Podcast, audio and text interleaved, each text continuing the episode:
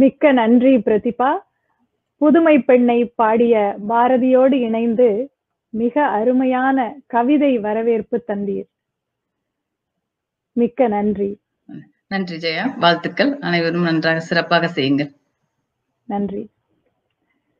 சாரா பாட்மன்.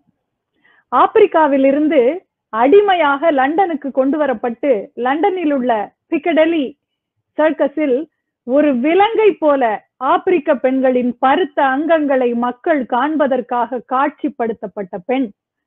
தொடர்ந்து ஐந்து ஆண்டுகள் லண்டன் அயர்லாந்து மற்றும் பிரான்சில் அவள் காட்சிப்படுத்தப்பட்டாள். அவள் இறந்த பின்னும் கூட அவளுடைய அங்கங்களை பதப்படுத்தி பிரான்சில் இருக்கும் மியூசியம் ஆஃப் ஆங்கர்ஸில் நூற்று ஐம்பது ஆண்டுகள் காட்சிக்கு வைத்திருந்தனர். பல போராட்டங்களுக்கு பிறகு அவளுடைய உடல் மீட்கப்பட்டு கேப்டவுனுக்கு எடுத்து செல்லப்பட்டு இரண்டாயிரத்து இரண்டில் அரசு மரியாதையோடு அடக்கம் செய்யப்பட்டாள் சாரா பாட்மன். அதே இரண்டாயிரத்து இரண்டில் இன்னொரு ஆப்பிரிக்க பெண் Serena Williams French Open singles டைட்டிலை வென்றார். ஒரு வழியில் இருந்துதான் ஒரு சாதனை பிறக்கும். நம் முன்னோரின் வழிதான் நம்மை இங்கே உட்கார வைத்திருக்கிறது. அதனால் பொறுப்போடு சொல்கிறேன். அனைவருக்கும் மகளிர் நாள் நல்வாழ்த்துகளும் வணக்கமும். தமிழ் அமெரிக்கா தொலைக்காட்சி நேயர்களை இந்த அருமையான பட்டிமன்றத்திற்கு அன்போடு வரவேற்கிறேன். பெண்கள் முன்னேற்றத்திற்கு உறுதுணையாக இருப்பது குடும்பமா சமூகமா என்பது பட்டிமன்ற தலைப்பு.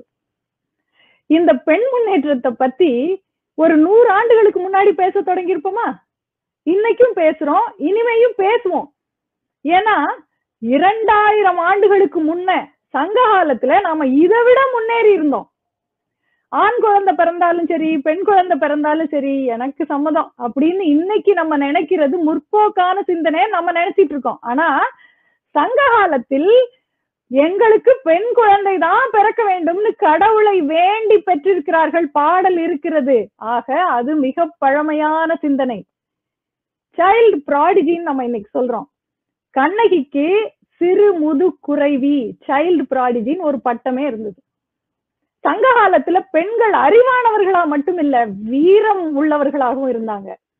வயல்ல இருக்கிற விளைஞ்சு இருக்கிற பயிர்களை திணை பயிர்களை மிருகங்களிடம் இருந்தும் பறவைகளிடம் இருந்தும் காப்பாற்ற வேண்டியது வீட்டுல இருக்கிற பெண்களோட வேலை.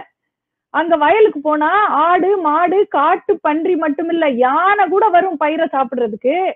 அப்போல்லாம் பாட்டு பாடியோ பறை அடிச்சோ பெண்கள் யானையவே விரட்டினாங்க. நம்மள மாதிரி அடுப்படியில கரப்பாம்பூச்சியை பார்த்த உடனே வீல்னு கத்தி கணவரை கூப்பிட்டு ஆர்ப்பாட்டம் பண்ண கதையெல்லாம் அன்னைக்கு இல்ல.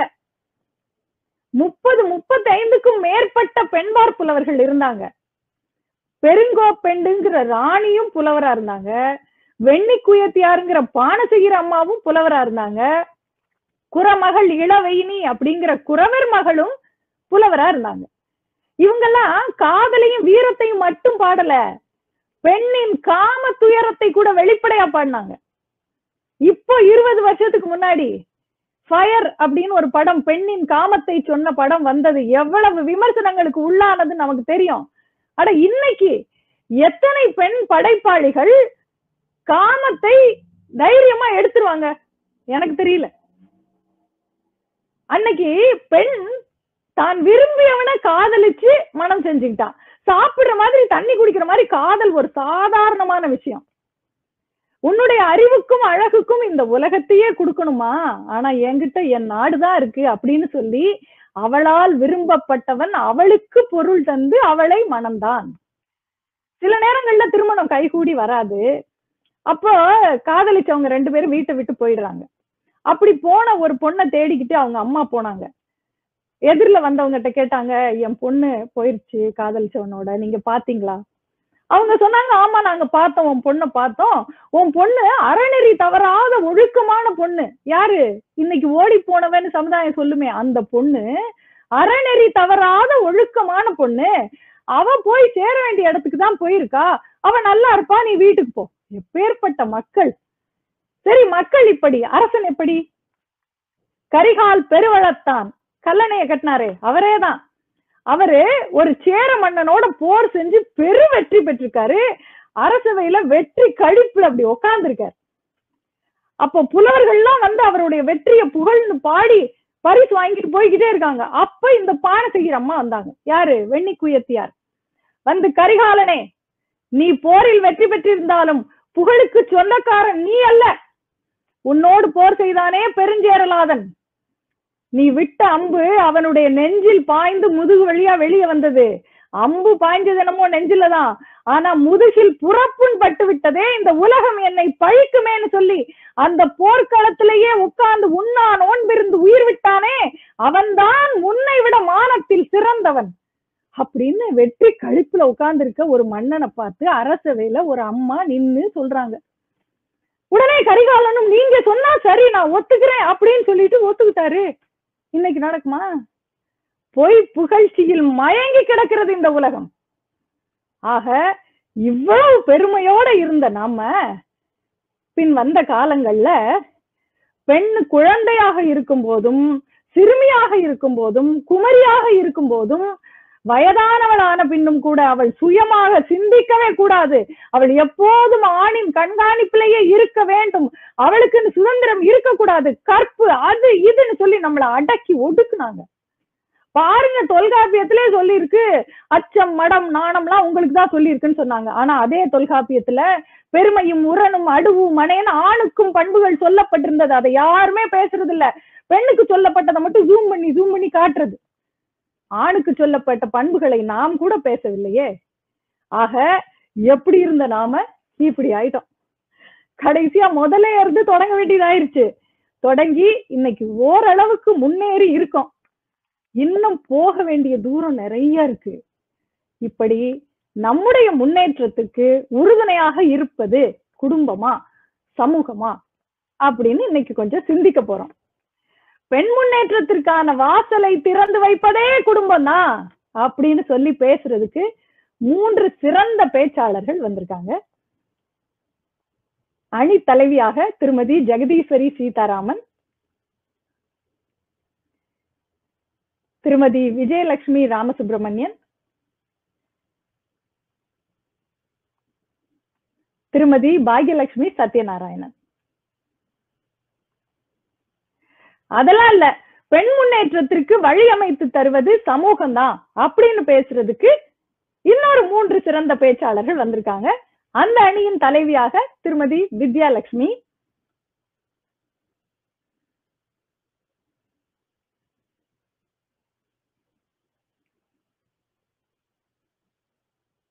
திருமதி வித்யாலட்சுமி திருமதி ஜெயஸ்ரீ. திருமதி மெர்லின் தீபன்.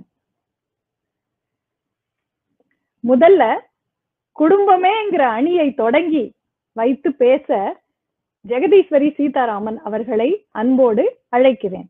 இறுதி சுற்று வாதத்தை வைத்தார் ஜெகதீஸ்வரி அவர்கள். நம்ம எல்லாருமே குடும்பத்தோட உதவியோட தான் இன்னைக்கு வரைக்கும் கம்ப்யூட்டர் செட் பண்ணி இந்த இந்த நிமிஷம் வரைக்கும் நம்மளுக்கு உதவி செஞ்சிருக்காங்க. நான் கூட கடைசி நேரத்துல போனை வச்சுட்டு வந்துட்டேன். டைம் இருக்கு. ஜெகதீஸ்வரி பேச ஆரம்பிச்ச உடனே ஒரு டெக்ஸ்ட் பண்ணேன். குடுகுடுன்னு என் கணவர் தான் ஓடி வந்து அதை கொடுத்தார். அதே மாதிரி நம்ம என்னதான் சுத்திட்டு வந்தாலும் எண்ட் ஆஃப் த டே அப்படின்னு ஒண்ணு வரும்போது நம்மை தாங்கி பிடிக்கிறது இந்த குடும்பம் தானே. அதை எப்படி நம்ம மறக்கலாம்? சமூகம் கொடுக்கலாம். ஆனால் குடும்பம் தானே. அது கொடுப்பதையெல்லாம் வாங்கி கொள்ள வேண்டும். அதற்காக உழைக்க வேண்டும் அப்படின்னு சொல்லிட்டு கடைசியா ஒண்ணு சொன்னாங்க. அதை நான் மறுபடியும் இந்த அவையில் வைக்கிறேன். எங்களுக்கே குட் டச் பேட் டச் சொல்லி தராதீங்க. ஆண்களுக்கு நோ டச் சொல்லி தாருங்க என்று அவர் சொன்னதை நானும் இங்கே மறுபடி இந்த பெண் மகளிர் நாளில் சொல்லிக்கொண்டு இரண்டு அணியினரும் கொடுக்கப்பட்ட நேரத்தில் மிக கச்சிதமாக தன்னுடைய வாதத்தையும் அதற்கு மறுப்பும் தந்து எதிரணிக்கு மறுப்பும் தந்து தன்னுடைய அணிக்கான வாதத்தையும் கன கச்சிதமாக வச்சு சொல்லி முடிச்சிட்டாங்க. இப்போ நான் தீர்ப்பு சொல்லணும். பெண்கள் முன்னேற்றத்துக்கு உறுதுணையாக இருப்பது குடும்பமா சமூகமான்னு பார்த்தா இன்னைக்கு தேதிக்கு ஒரு பெண்ணை நீ முன்னேறணும் அப்படின்னு சொல்லி அவ மனசுல இருக்கிற பெண் என்கிற தடையை முதலில் உடைத்து அவ குழந்தையா இருக்கும் போதே அதுக்கான விதைய போட்டு அவங்க மறுபடி மறுபடி சொன்னாங்க. கிக் ஸ்டார்ட் பண்ணி விடுறதுன்னு சொல்லுவோமே அது குடும்பம் தான் அதை செய்யுது. நீ படிச்சு பெரிய ஆளாகணும்டா. மருத்துவரா பொறியாளர்லாம் இல்ல. நீ என்ன வேணா படிடா நான் படிக்க வைக்கிறேன் அப்பா சொல்றாரு. முப்பது ஆண்டுகளுக்கு முன்னாடி பெண் ஆசிரியர் வேலைக்கு போனா சரி மத்ததெல்லாம் கூடாது அப்படின்னு இப்ப கூட முப்பது ஆண்டுகளுக்கு முன்னாடி வரைக்கும் சொல்லிட்டு இருந்தாங்க. ஆனா இன்னைக்கு படிப்புக்காகவும் வேலைக்காகவும் வெளிநாடு வரைக்கும் அனுப்புறதுக்கு குடும்பங்கள் தயாரா இருக்கு. அதிகம் பாதுகாப்பு இல்லாத அரசியல் பத்திரிகை போன்ற துறைகளில் இன்னைக்கு பெண்கள் சாதிக்கிறாங்க. ஒரு பெண் இரண்டு மாநிலங்களுக்கு ஆளுநராக இருப்பதை பத்தி கூட இங்க சொன்னாங்க. ஆட்டோ ஓட்டுறாங்க விமானமும் ஓட்டுறாங்க விண்வெளி வீரராகவும் இருக்காங்க. இப்போ ஜனவரி மாசம் சான் பிரான்சிஸ்கோல இருந்து பெங்களூருக்கு முழுக்க முழுக்க பெண்களே இயக்கி சென்ற ஒரு நான் ஸ்டாப் விமானம் போச்சு ஏர் இந்தியா இப்போ ஜனவரி மாசம். அது மட்டும் இல்ல மல்யுத்தம் குத்துச்சண்டை போன்ற வீர விளையாட்டுகளில் சாக்ஷி மாலிக் மேரி கோம் போன்ற பெண்கள் ஒலிம்பிக் வரை சென்று வெற்றி பெற்றிருக்கிறார்கள். இது எதுவுமே எட்டு மணிக்கு போயிட்டு அஞ்சு மணிக்கு வர்ற வேலையே இல்ல. ஆனா அப்பாவே இதுக்கு பயிற்சி கொடுக்கிறாரு இந்த வீர விளையாட்டுகளுக்கு. குடும்பம் தொடர்ந்து ஊக்குவிச்சுக்கிட்டே இருக்கு. கணவன் சாப்பிட்ட தான் மனைவி சாப்பிடணும் அப்படிங்கறதெல்லாம் இன்னைக்கு ஒரு நல்ல ஜோக் யார் சமைச்சாலும் சமைச்ச உடனே சூடா நாம சாப்பிடலாம். குடும்பத்துல எதுவும் சொல்ல மாட்டாங்க. எந்த உடையும் ஆண் உடுத்துகிற எந்த உடையும் நம்மளும் உடுத்தலாம். அதுக்கெல்லாம் தடையே இல்லை இன்னைக்கு குடும்பத்துல. காதலை கூட ஓரளவுக்கு குடும்பங்கள் இன்று ஏற்றுக்கொள்கின்றன. இன்னும் நிறைய மாறணும். ஆனால் ஏற்றுக்கொள்ளப்படுகிறது அப்படிங்கிறது தான் உண்மை. எங்க வீட்டுக்கு ஏத்த மருமக வேண்டும் அப்படிங்கறதெல்லாம் இன்னைக்கு பழைய பஞ்சாங்கம். என் பொண்ணோட திறமைக்கும் படிப்புக்கும் அழகுக்கும் சம்பாத்தியத்துக்கும் ஏத்த அவ வேலை செய்யற ஊர்லயே வேலை செய்யற வெல் செட்டில்டு மாப்பிள்ளை வேணும்னு இன்னைக்கு பெண்ணை பெற்றவர்கள் கேக்குறாங்க. ஆனா என்ன பாவம் மாப்பிள்ளையெல்லாம் வெல் செட்டில் ஆகுறதுக்கு ஐம்பது வயசு ஆயிடுது. அதனாலதான் மேட்ரிமோனில எல்லாம் பார்த்தா புத்தன் காந்திக்கு அப்புறம் நாங்க தான் ரொம்ப நல்லவங்க அப்படிங்கிற அளவுக்கு மாப்பிள்ளைக்கு எந்த கெட்ட பழக்கமும் இல்லை. அது இதுன்னு போட்டு இன்னைக்கு பசங்க அவங்கள மார்க்கெட் பண்ணிக்க வேண்டி இருக்கு நான் தப்பா சொல்லல. ஒரு முன்னேறிய பெண்ணுக்கு கல்யாணம்ங்கிறது ஒரு சிறு தடையை கூட கொடுத்துடக்கூடாது அப்படின்னு இன்னைக்கு குடும்பம் மெனக்கெடுது. Around the world in eighty days அப்படின்னு நீங்க எல்லாம் கேள்விப்பட்டிருப்பீங்க நாவல். ஆனா மூணு பெண்கள் எழுபது நாட்களில் இருபத்தி நாலு நாடுகளை ஒரு காரை வச்சுக்கிட்டு அவங்க மட்டும் தனியா போய் சுத்தி பார்த்துட்டு வந்திருக்காங்க. இப்படிப்பட்ட சாகச பயணங்கள் எல்லாம் யாரு செஞ்சு நம்ம கேள்விப்பட்டிருக்கோம்? ஆண்கள் தானே. ஆனா இன்னைக்கு பெண்கள் செய்யறாங்க அவங்களோட பெத்தவங்க மட்டும் அவங்கள ஆதரிக்கல. சப்போர்ட் பண்ணல. கணவனும் குழந்தைகளும் கூட பெருமையா இருக்கு அவங்களுக்கு. இப்ப கூட உங்க பிள்ளைகள் அவங்க ஜெகா சொன்னாங்க அம்மா நல்லா பேசுங்கன்னு என் பொண்ணு என்னை கட்டி பிடிச்சிட்டு சொன்னுச்சு. நம்ம வீட்டு பிள்ளைகள் இப்போ மை மாம்ஸ் ஆன் டிவி அப்படின்னு பெருமையா உட்கார்ந்து பாத்துட்டு இருப்பாங்க. பிள்ளைகளுக்கு சாதிக்கும் நம்மை பார்க்கும்போது பெருமை. இப்படித்தான் பெரும்பகுதி குடும்பம் நம்மை ஆதரித்து கொண்டு இருக்கிறது. அப்படி இருக்கும்போது ஒரு சில இடங்கள்ல மேர்லின் சொன்ன மாதிரி குடும்பம் உறுதுணையா இல்லைன்னா கூட அருந்ததி ராய் மாதிரியான பெண்கள் பெரிய உயரத்தை தொற்றிருக்காங்க தான் இந்த விஷயத்த நான் கொஞ்சம் மாத்தி யோசிக்கிறேன். குடும்பம் உறுதுணையா இல்லாதப்ப கூட பெண்ணால முன்னேற முடியுது. அதே மாதிரி சமூகம் உறுதுணையா இல்லைனா பெண்ணால முன்னேற முடியுமா? நம்மகிட்டயே எடுத்துக்காட்டு இருக்கு. நம்முடைய சங்ககாலம் சமூகம் உறுதுணையாக இருந்த காலம். அதுக்கு அடுத்து வந்த பின் வந்த காலம் பெண் முன்னேற்றத்தை கற்புங்கிற டப்பாக்குள்ள போட்டு அடைச்சு வச்சிருந்த காலம். அப்போ குடும்பம் என்ன செஞ்சுச்சு? சமூகம் உறுதுணையா இல்ல. அப்ப குடும்பம் என்ன செஞ்சுச்சு? எங்களுக்கு பொம்பளை பிள்ளையே வேண்டான்னு சொல்லுச்சு. கள்ளிப்பால் கொடுத்ததும் கருவிலேயே கலைத்ததும் இன்னமும் நம்ம நினைவுல இருக்குல்ல? ஜெயஸ்ரீ சொன்ன மாதிரி குழந்தை திருமணங்கள் நடந்தன. கணவன் இறந்த பிறகு அந்த சிதையில் பிடித்து பெண்களை தள்ளிவிட்டார்கள் உடன்கட்டை. அப்போ சமுதாயம் தான் உள்ள வந்துச்சு. போராடி சட்டம் போட்டு நம் பெண்களுக்கு உயிர் பிச்சை கொடுத்தது. அதுக்கப்புறம் என்னாச்சு? விவரம் தெரியாத வயசுலயே விதவைகள் வந்துட்டாங்க. அவங்களோட உணர்வுகளை குடும்பத்துல யாருமே மதிக்கிறது இல்ல அவங்க வ- வயசாகிற வரைக்கும் அவங்களுக்கும் இளமை பருவம் இருக்கும் ஆசா பாஷங்கள் இருக்கும். யாரும் அதை பற்றி கவலைப்படுவதே இல்லை குடும்பத்தில். கோரிக்கை அற்று கிடக்குதன்னே வேரினில் பழுத்த பலா மிக கொடியது என்று எண்ணி பட்டதன்னே குளிர் வடிகின்ற வட்ட நிலா என்று அந்த கைம்பெண்களை பார்த்து அழுதழுது எழுதுவார் பாரதிதாசன். இப்படிப்பட்ட ஒரு காலத்துல ஒரே ஒரு அப்பா மட்டும் புரட்சிகரமா தம் பொண்ணை படிக்க வைக்கணும்னு நினைக்கிறார். வீட்லயே ஓரளவுக்கு படிக்க வைக்கிறாரு. பள்ளிக்கூடத்துல போய் சேர்க்க போனா இங்க எல்லாம் பொம்பளை பிள்ளைங்க படிக்க முடியாது. அனுமதிக்கவே மாட்டேங்கிறாங்க. ஆனா இன்னைக்கும் கூட பெண் விமானிகளை வேலைக்கு சேர்த்து கொள்ள தயங்கும் நிறுவனங்கள் இருக்கின்றன. ஆக குடும்பம் போராடுது. எப்படியாவது பெண்ணை முன்னேற்றிடலாம் ஆனா சமுதாயம் உறுதுணையா இல்லைன்னா பெண் முன்னேற முடியலையே. அதனாலதான் பெரியார் பாரதியார் மருத்துவர் முத்துலட்சுமி போன்றவர்கள் சமுதாய சீர்திருத்தம் செஞ்சாங்க. சமுதாயம் மாறினால் வீடு மாறும். சமூகத்தை தான் குடும்பம் பிரதிபலிக்கும். ஏன்னா சமுதாயம் தான் பெண் ஆடுவதற்கான களம். அந்த களத்தில் ஏற்று விடுகிறது குடும்பம் அவள் தடுமாறும் போது தாங்கி பிடிக்கிறது குடும்பம். நான் மறுக்கவே இல்லை. ஆனால் களம் இருந்தால் தானே அவள் ஆடவே முடியும்? ஆடினால் தானே அவள் உலகத்துக்கு தெரிவாள்? இந்திரா நுயி பெப்சியோட சிஇஓவா இருந்தவங்க அவங்க எல்லாருக்கும் தெரியும். அவங்க ஒரு நேர்காணல்ல சொல்றாங்க நான் ஒரு நாள் வேலை முடிச்சிட்டு பதினொன்றரை மணிக்கு வீட்டுக்கு போனேன். எங்க அம்மா வீட்டுல பால் இல்ல போய் பால் வாங்கிட்டு வான்னு சொன்னாங்க.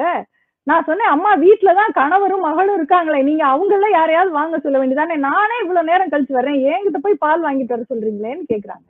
அப்ப அவங்க அம்மா சொல்றாங்க நீ உன்னுடைய அலுவலகத்துக்கு வேணா பெரிய அதிகாரியா இருக்கலாம். இந்த வீட்டுக்கு நீ தான் பொறுப்பு. பால் இல்லைன்னா நான் உன்கிட்ட தான் சொல்லுவேன். ஆக குடும்பம் இந்த மாதிரி சில நேரங்கள்ல முரண்டு பிடிக்கும். அப்ப இந்த முன்னேறிய பெண் இருக்காளே அவ அதையும் சமாளிச்சிருவா.